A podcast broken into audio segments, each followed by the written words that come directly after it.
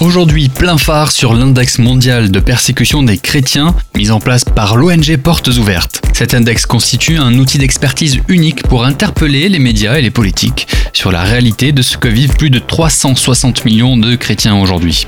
Patrick Victor, le directeur de Portes Ouvertes, va nous parler des trois tendances principales, ainsi que de la malheureuse première place détenue par l'Afghanistan en fin de rubrique. Victor, bonjour. La persécution des chrétiens a atteint un niveau sans précédent depuis 9 ans.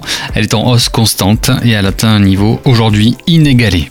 Donc ce sont aujourd'hui 360 millions de chrétiens dans le monde qui sont fortement persécutés et discriminés pour leur foi en Jésus, pour leur foi chrétienne. La deuxième tendance de cet index, c'est la victoire des talibans en Afghanistan qui est un booster entre guillemets du djihadisme mondial. Oui, donc euh, on a tous vu euh, la, prise de pouvoir des talibans euh, le 15 août dernier de Kaboul et de l'Afghanistan.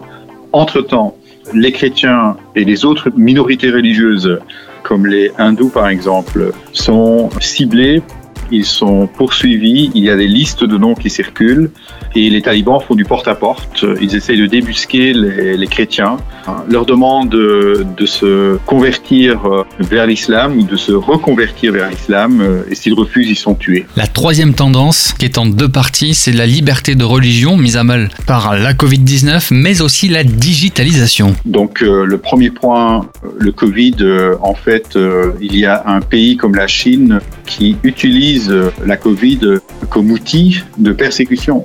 Lorsque les églises ont été fermées en Chine suite euh, à la crise sanitaire et elles n'ont pas pu réouvrir parce que le gouvernement chinois mettait des restrictions administratives qui étaient pratiquement insurmontables et qui forçaient ces églises à rester fermées. Euh, le deuxième euh, exemple dont vous parlez, c'est la digitalisation.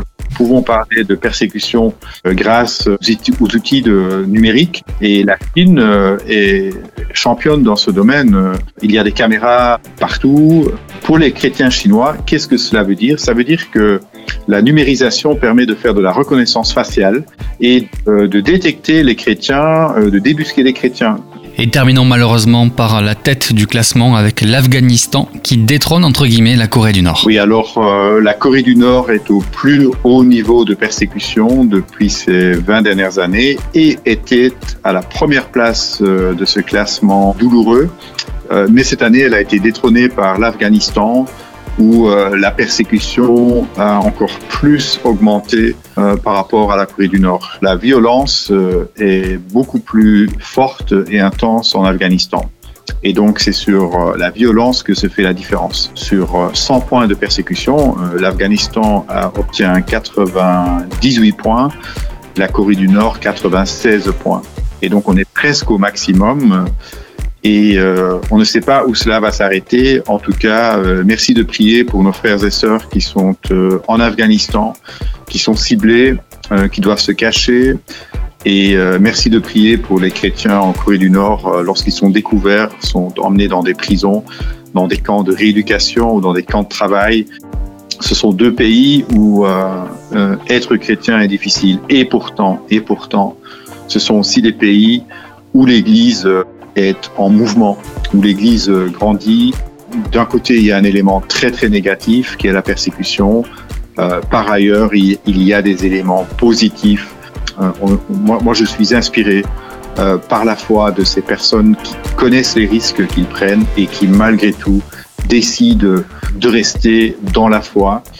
Et euh, moi, ça m'encourage beaucoup parce que ça me questionne aussi sur euh, la valeur de ma propre foi ici mmh. en France où je ne suis pas persécuté. Patrick Victor, le directeur de l'ONG Portes Ouvertes pour l'Index mondial de persécution des chrétiens.